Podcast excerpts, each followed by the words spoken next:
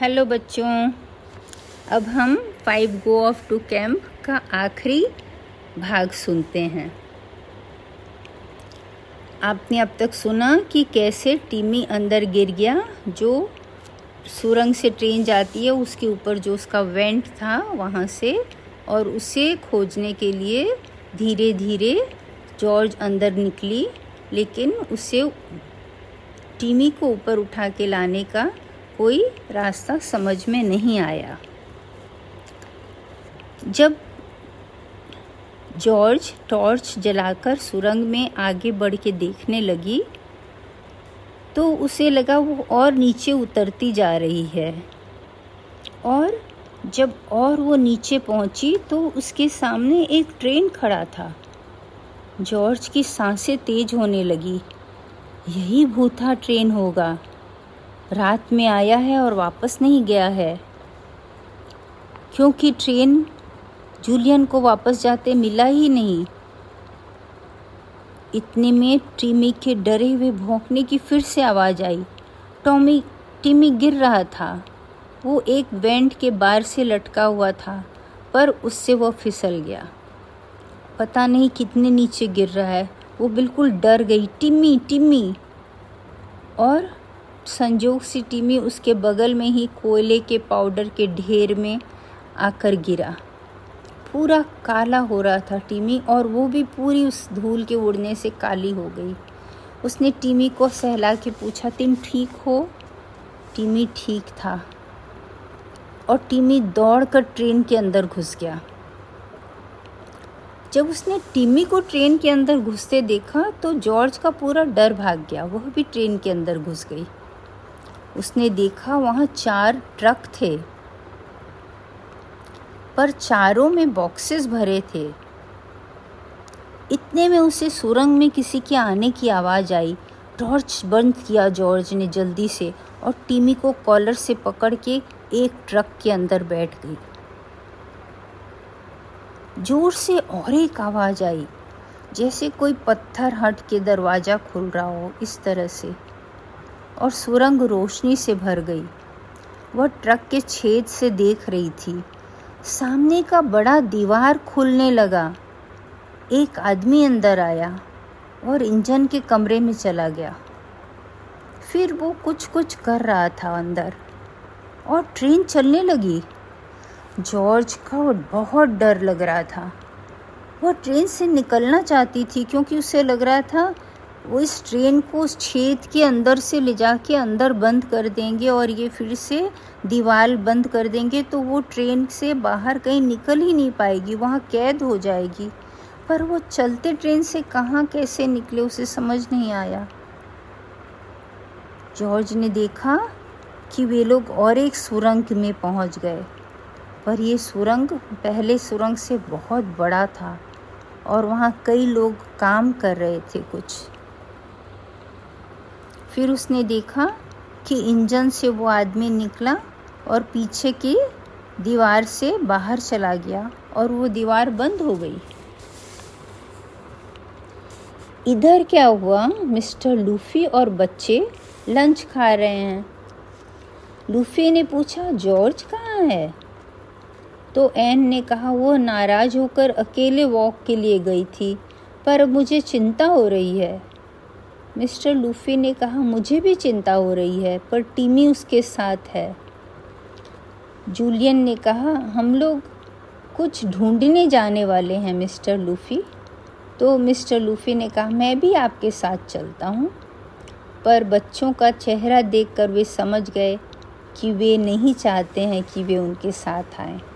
तो उन्होंने कहा, नहीं, मैं यहीं रुकूँगा। बच्चे लोग तीनों ओली यार्ड स्टेशन पहुँचे। वहाँ सैम था। वह उनको देखते ही उनके पीछे दौड़ा तो वे पटरी पर चलकर सुरंग की ओर जाने लगे। सैम चिल्लाता रहा, पर वे आगे बढ़ते गए। उन लोगों ने अपनी टॉर्च जला ली। एन को डर लग रहा था, पर वह चलती रही। जॉक बहुत एक्साइटेड था। ट्रेन कहीं नहीं था। और पटरी से दो रास्ते बन गए। एक के सामने दीवार था तो उन्होंने दूसरे टनल की ओर जाना शुरू किया। लेकिन उस सुरंग की पटरी में घास उगे थे। ऐसा लग रहा था सालों से कोई ट्रेन यहाँ से नहीं गया। तो ट्रेन कहाँ गई? जॉक ने कहा, चलो, हम लोग वापस सुरंग से ओली फार्म के स्टेशन की ओर जाते हैं।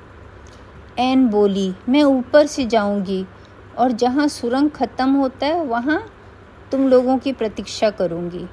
तीनों ने कहा हाँ ये ठीक होगा। एन जल्दी से ऊपर से वहाँ पहुँच गई और नीचे देखने लगी। थोड़ी देर में वहाँ एक गाड़ी आई और उससे मिस्टर एंड्रयूज़ उतरे। फिर एक ट्रक आया, उससे तीन मज़दूर निकले जो फार्म में काम करते थे।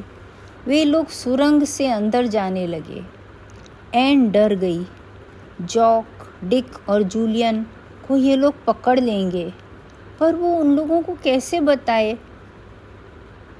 बहुत देर बाद बच्चे बाहर नहीं आए तो एन हिम्मत करके सैम के हट की ओर गई। वहाँ सैम बैठा था। उसने कहा, मिस्टर एंड्रूज ने तुम्हें नहीं पकड़ा? मैंने उन्हें टेलीफोन करके बता दिया था कि बच्चे सुरंग में जा रहे हैं। और सैम एन को पकड़ने के लिए आगे बढ़ा। एन की चीख निकल गई।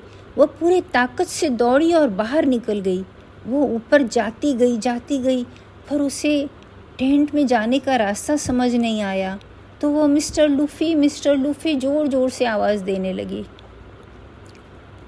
इधर जब तीनों बच्चे सुरंग में वापस अंदर जा रहे थे, उन्हें एक जगह पटरी उपयोग में आती हुई दिखी। वहाँ पटरी चमक रही थी।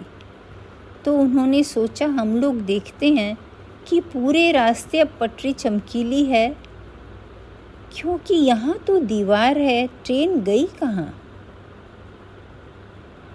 वे लोग चलते रहे। उन्हें पता ही नहीं चला कि चार व्यक्ति उनका छुप कर इंतज़ार कर रहे हैं। और थोड़ा आगे आते ही चारों लोग उन पर कूदे और तुरंत उनके हाथ पीछे से पकड़ के बाँध दिए गए। टॉर्च सबके हाथ से गिर गए। एकदम अंधेरा हो गया। डिक बोला, हमें आपने क्यों पकड़ा है हम किसी का कुछ नहीं बिगाड़ रहे थे। इतने में मिस्टर एंड्रयूज़ की आवाज़ आई, ले जाओ सभी को। जूलियन ने कहा, मिस्टर एंड्रयूज़ हम लोग कैंप वाले बच्चे हैं, जॉक भी है, हमें छोड़ दें। पर किसी ने ऐसा कुछ नहीं किया। वे लोग थोड़ी दूर गिरते पड़ते आगे बढ़े तो एक अवी, अजीब सी आवाज़ आई, जैसे कोई पत्थर खुल रहा हो, और बच्चों को धक्का देकर उस सुरंग में ले जाया गया। फिर वहाँ टॉर्च जलाया गया। एक आदमी उनसे बोला, देखो तुम्हें बताया गया था, यहाँ मत आओ। यह खतरनाक जगह है, पर तुम नहीं माने। अब तुम तीनों यहाँ रहो, शायद तीन दिन या तीन सप्ताह। जूलियन ने कहा, सर्च पार्टी सर्च पार्टी हमें खोजने आएगी। तो उस व्यक्ति ने कहा, यहाँ कोई नहीं आएगा।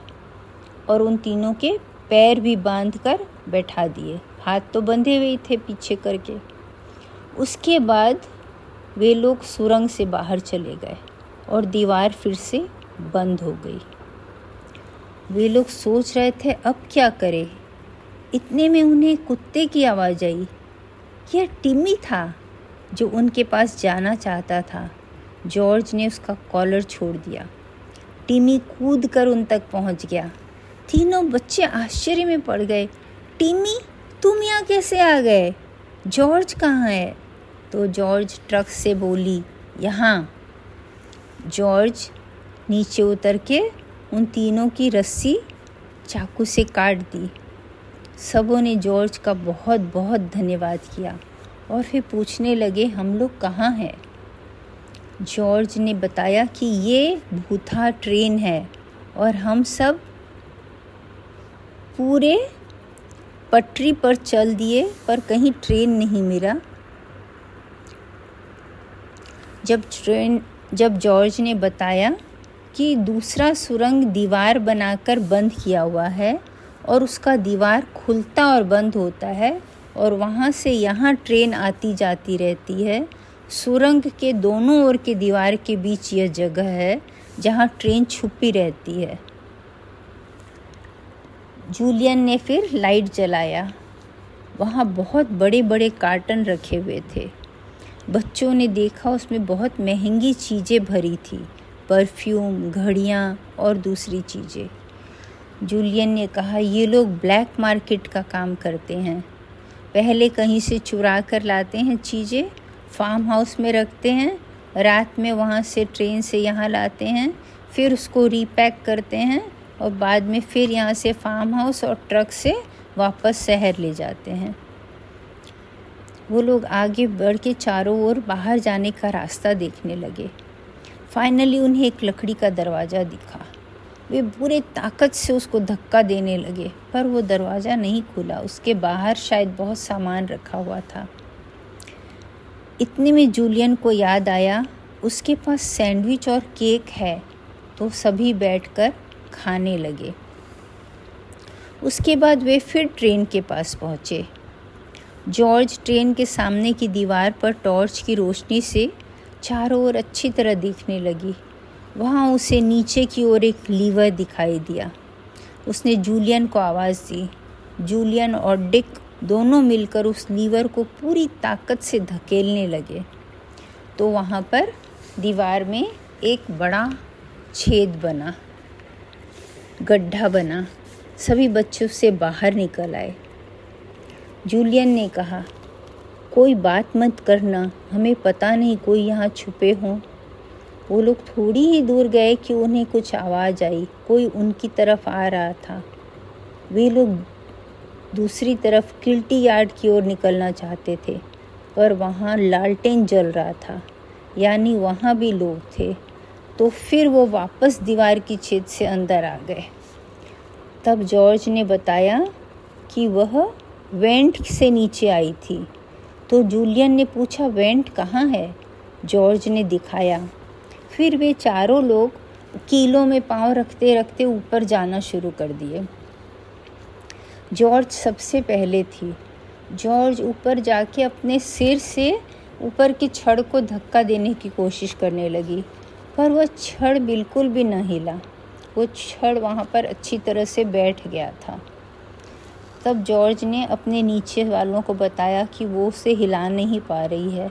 अब उनके पास कोई रास्ता नहीं था, क्योंकि तब तक वो चार मज़दूर सुरंग के अंदर आ चुके थे और वे बच्चों को खोज रहे थे। उन्हें आश्चर्य हो रहा था कि हाथ पाँव बंधे हुए बच्चे बाहर कैसे चले गए। ये दीवार कैसे खुला हुआ है? वो उन्हें चारों ओर खोजते रहे बच्चों को, पर बच्चे दिखे नहीं। थोड़ी देर बाद उन्होंने जब ऊपर देखा तो वहाँ किसी का पैर दिखा। वह जूलियन का पैर था। उन्होंने उस पैर को खींचना शुरू किया तो जूलियन नीचे गिरा। फिर वो ऊपर चढ़ के डिक को और ऐसे एन को और जॉर्ज को सबको नीचे उतार लिए। तब फिर वहाँ पर वे जो हैं, मिस इधर इधर ये लोग बच्चों को नीचे उतार लिए और उधर एन मिस्टर लूफी को आवाज़ देती रही। पर मिस्टर लूफी को सुना ही नहीं पड़ा क्योंकि एन उनसे बहुत दूर थी। अब शाम हो गई, बच्चे नहीं आए। तो मिस्टर लूफी ने सोचा, फार्म हाउस से कुछ लोगों को लेकर मैं बच्चों को ढूंढता हूँ। तो वे फार्म हाउस पहुँचे।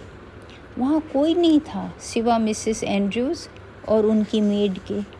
मिस्टर लूफी ने पूछा, वे इतनी चिंतित क्यों दिख रही हैं? तो मिस्टर, मिसेस एंड्रयूज़ ने बताया, सभी वर्कर ट्रक लेके कहीं चले गए, मिस्टर एंड्रयूज़ भी गाड़ी लेके कहीं चले गए। मुझे किसी ने कुछ भी नहीं बताया, मुझे बहुत चिंता हो रही है। तो मिस्टर लूफी ने उन्हें अपने आने का कारण नहीं बताया और वो सीधा पुलिस स्टेशन चले गए। पुलिस स्टेशन जाकर उन्होंने उन्हें जो भी पता था उससे बताया, सर्जेंट को। तो जो वहाँ का सर्जेंट था, वो तुरंत छः लोगों को लेकर पुलिस की गाड़ी में उनके साथ ओली फार्म स्टेशन की ओर, रेलवे यार्ड की ओर आना शुरू किया। मूर से जा, मूर में जैसे वो लोग यार्ड के वहाँ पहुँचे, उन्हें एन दिखी। एन खुशी से रोने लगी, mister Luffy mister Luffy, please Julian Dick और जॉक को बचा लें। वे लोग जो हैं नीचे टनल से जा रहे थे और दूसरी तरफ़ से मिस्टर एंड्रूज और उनके मज़दूर आके उन लोगों को पकड़ के बंदी बना लिए हैं। ये सुनकर पुलिस जो है टॉर्च की रोशनी से सुरंग में चलने लगी। साथ में मिस्टर एंड्रूज और एन भी थे। एन ने कस कर मिस्टर लूफी का हाथ पकड़ रखा था।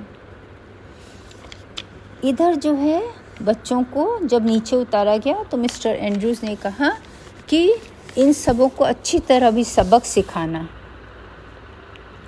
और उन्होंने जैसे ही ये कहा, उतने में ही टनल से आवाज़ आई, पुलिस पुलिस, भागो भागो।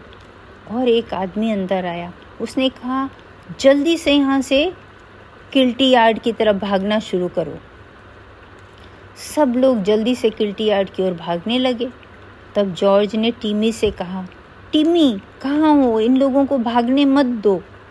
तुरंत टीमी दौड़ के वहाँ पहुँचा, और जब टीमी वहाँ पहुँच गया तो किसी की मजाल न थी कि भाग जाए। उसने एक एक करके सबको ज़मीन में गिरा लिया और गुर्राने लगा। किसी की हिम्मत नहीं हुई अपनी जगह से हिलने की। तब तक पुलिस भी वहाँ पहुँच ही गई थी।